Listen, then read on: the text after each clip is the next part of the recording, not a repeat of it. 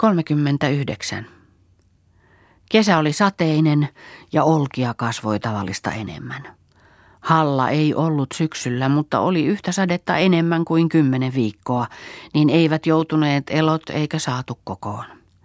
Niitettiin taaskin Pietolassa joka korsi ja talvelle lähdettiin samoilla eväillä kuin ennenkin. Terveitä olivat sentään – Muissa taloissa hieroivat leiväkseen niitä vuoden tuloksia, mutta jo syksystä saivat punataudin. Siihen liittyi surma toveriksi ja yhden ja toisen nutisti päiviltä pois. Niin vei enemmän kuin puolet ihmisistä Tuonelan tuville, vei muutamat talot aivan autioiksi. Sattuipa Tuoni Tahvon ja Olli-Pekan kotiinkin, vei isät, vei äitit kumpaiseltakin – Vieläpä harventeli veliä ja siskoja ja likeltä piti itseäänkin.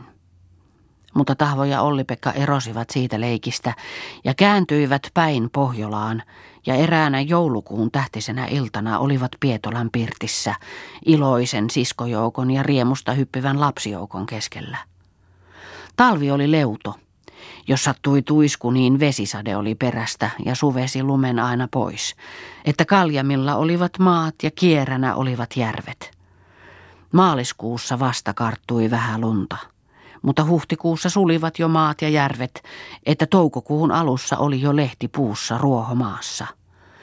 Vaan ei ollut siementä, mistä panna peltoon, eikä ollut tietoa, mistä saada – Mykkinä kuin kannot istuivat Pietolan asukkaat rannan äyräällä eräänä toukokuun kauniina iltana, jolloin huolettomat sorsat ja allit lepäilivät Kalliojärven kimaltelevalla pinnalla. Suruttomain lasten kimeä melu ja lintuin iloinen laulu kaikui metsien syvämielisillä rinteillä, ja tuo vanha petäjä istujain keskellä hymyili mielissään. Riikka katseli järvelle – Kesähän tämä keikkuen tulee, talvi tanssii takana, kuten sanotaan. Mutta mikä hyvittää polosia, kun ei ole siementä, eikä tuumaa tulevata, ei riepää veräjätä. Mahona on ruispelto, autio on ohramaa. Kyllä siitä on vajoa vastakin, vielä hoikka huomennakin. Tahvo katsahteli pieniin ruskopilviin. Ikävää on, mutta eipä se pakisten parane. Saara. Mitähän, jos olisi lähteä etelästä käsin hakemaan? Saisi edes vähänkään. Jos ei kaikille pelloille, parempi toki vähäkin kuin aivan ilman. Olli-Pekka, etelästä. Kyllä se homma on yhtä tyhjän kanssa. Minä uskon, että useampi on mennyt aivan siemenkatiin. Jos jollakin on, niin on omiksi tarpeikseen, ja jos olisi liiaksi, niin se säästää toiseksi vuodeksi. Vanhat kuuluvat ennustavan vielä neljää hallavuotta. Vielä neljä hallavuotta. Kyllä sitten sopii jouluna rahvas kirkkoon. Neljää hallavuotta. Onhan sananlasku, että ei kuku käki seitsemäntä vuotta yhden olkisuovan pielessä. Mutta siinä laskussahan tulisi olemaan seitsemän hallavuotta peräkkäin. Olli-Pekka. Niin kuuluvat ennustavan muutkin ja niin ennusti tässä tuon noin tuokin Härmänmäen isotietäjä. Ja niin ennusti leveisukkokin tässä tuon noin halikon ukon peijaissa. Kyllä niillä on vähän viestiä ne kun tutkivat aikaan ja taivaan merkkejä. Tahvo, niinhän se on, että ei sitä vielä tiedä hyvin hätäillä siemeniä, ennen kuin näkee mihin päin rupeaa maailman ajat kallistumaan. Tämä kaunis kesä saattaa loppua hyvinkin lyhyen. Olihan viime keväänä näin lämmintä helluntain pyhinä, mutta surmansa edelläpään oli. Kyllä se on pelättävä nytkin. Paras taitaa olla, kun ei ruveta koko siemenen puuhaan.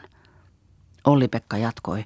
Niin minustakin on. On vaan vaivaista vahinkoa ja mieliharmia, kun suurella vaivalla hankkisi siemenkouran ja sitten ne joutuisivat hallan uhriksi. Riikka. Kun saisi vähänkään koetteeksi. Katri. Ei siitä nyt toki tule mitään, että aivan jäädään kylvöttömäksi tämmöissä kauniina kesänä. Voi voi sentään, lähdepä sinä tahvo hakemaan siemeniä. Vaikka tyhjäänkin menisi, niin et sen tähden kuoltuasi jalkojasi potkittele. Lähdethän. Tahvo mietti pitkään. Katseli hyllyäiskeroon, katseli Kalliojärvelle, katseli taivaalle. Vaalakoissa kasvoissa oli kummallinen punastus ja suuret sinisen harmaat silmät harreilivat epätietoisina. Sitten kohotti hartioitaan ja virkkoi vähän arasti. Kyllä se on niin hämärää se lähtö, kun ei ole tietä telaakaan, mistä lähteä. Ja jos saisikin, niin se on onnen tarhaan kylväntä vielä tänä kesänä. Niin se tuntuu, ja kyllä minä uskon vähän noita vanhain ennustuksia. Auno. Hyh, vanhain ennustuksia, leveisukon ennustuksia, ne ovat samanlaisia kuin Heppu Tervokallun ennustukset, kun se tässä kerran ennusti Ahtolan häviämistä, kun lehmä teki kaksi vasikkaa. Mutta ei ollut, ei putken polttamaa. Katri. Niin, entäs Härmänmäen isotietäjä, kun se kerran ennusti tulevan maailmanlopun? Ja merkkiä sanoi jo näkyvän auringossa ja kuussa, mutta eipä hän siitä ole tullut, ei kissan potkausta. Auno. Mitäs veikkoset, ei niihin ole luottamista. Ei, ei, ei muuta kuin laitetaan siemeniä ja kylvetään. Riikka. Niin tehdään. Etsitään siemeniä vaikka sinisen kiven sisästä ja kylvetään, että ropajaa. Tuli mitä tuli. Jos menee myttyynkin, niin siitä ei mieltä väärää. Tahvo. Laitetaan, mutta mistä laitetaan? Se on helppo sanoa, että laitetaan, mutta laitapa. Mitenkä laitat? Olli-Pekka. Sen sanon minäkin, että laitappa. Miten laitat, kun ei ole mistä laittaa? Tekemään et kykene. Minä en kyllä lähde. Tyhjän kyllä tietää tekemättäkin. Vappu katseli Aunoon ja virkkoi. Auno, se aina sanoo Jumalalta saavansa kaikkea, mutta käyppäs nyt siemeniä. Käyppä muudan säkki, niin nähdään minkälaisia nuo ovat sen talon pellossa kasvaneet. Toiset hytkähtivät ja silmäsivät Aunoon. Auno lenti punaiseksi kuin kekäle, puristi huulensa ja hampaansa yhteen ja kasvoille ilmausivat suuret kyyneleet. Vesikiehteisin silmin kohosi ja meni metsään, mutta levottomin kasvoin nousivat toisetkin siitä ylös ja menivät yönsä lepoon. Vaan Marttaa, Riikkaa ja Katria ei mieli nyt nukuttamaan. Kirkkain silmin vuoteellaan pirtin lattialla katselivat ja kääntelivät itseään – Pohjoisen rannalla oli jo valoisin päivänkajas, eikä vieläkään Aunoa näkynyt, niin yksitellen hiipivät ulos Martta, Katri ja Riikka. Kulkivat metsään Karhurvalle päin, mihin olivat nähneet Aunon menevän, ja siellä tapasivat toisensa. Mutta ei Aunoa kuulunut. Tulivat viimein erään ryhevän kuusen lähelle. Sieltä kuusen juurelta kuului Aunon hiljaista puhetta – Siihen noin kymmenen askelen päähän seisahtivat. Martta pyörein silmin kuiskasi. Kenen kanssa se Auno puhuu? Katri laski päänsä alas. Kasvot vaalenivat ja hieman vapisten kuiskasi. Se rukoilee. Riikallakin pää painui alas, katseli maahan ja visahti, olkaa hiljaa. Viimein he lähenivät likemmä kuusta. Auno oli maassa kasvoillaan, sormet liitetty ristiin – Martta laskeusi Aunon viereen polvilleen ja virkkoi. Kuule Auno kulta, anna anteeksi kun sinut pahoitimme. Emmehän ymmärtäneet, että se sinuun niin koski. Auno ei näkynyt kuulevan. Katri laskeusi polvilleen Aunon viereen ja virkkoi, kuule Auno rakas, älä nyt pahene meille. Martta itkussaan nyki Aunoa. Kuule nyt, mikä sinulla on. Virka nyt yksi sana meille ja anna anteeksi. Auno kohotti päänsä, virkkoi. Ei tähän minulle ole pahoin tehneet. Sitten hän nousi seisalleen, liitti vielä kätensä ristiin ja katsoi korkeuteen. Silmistä juoksivat tulvanaan kyyneleet. Sitten hän pyyhkäsi kasvojaan ja lähti äänettömänä kävelemään kotiin. Vuoteilleen palasivat tytötkin ja nukkuivat hertaiseen uneen.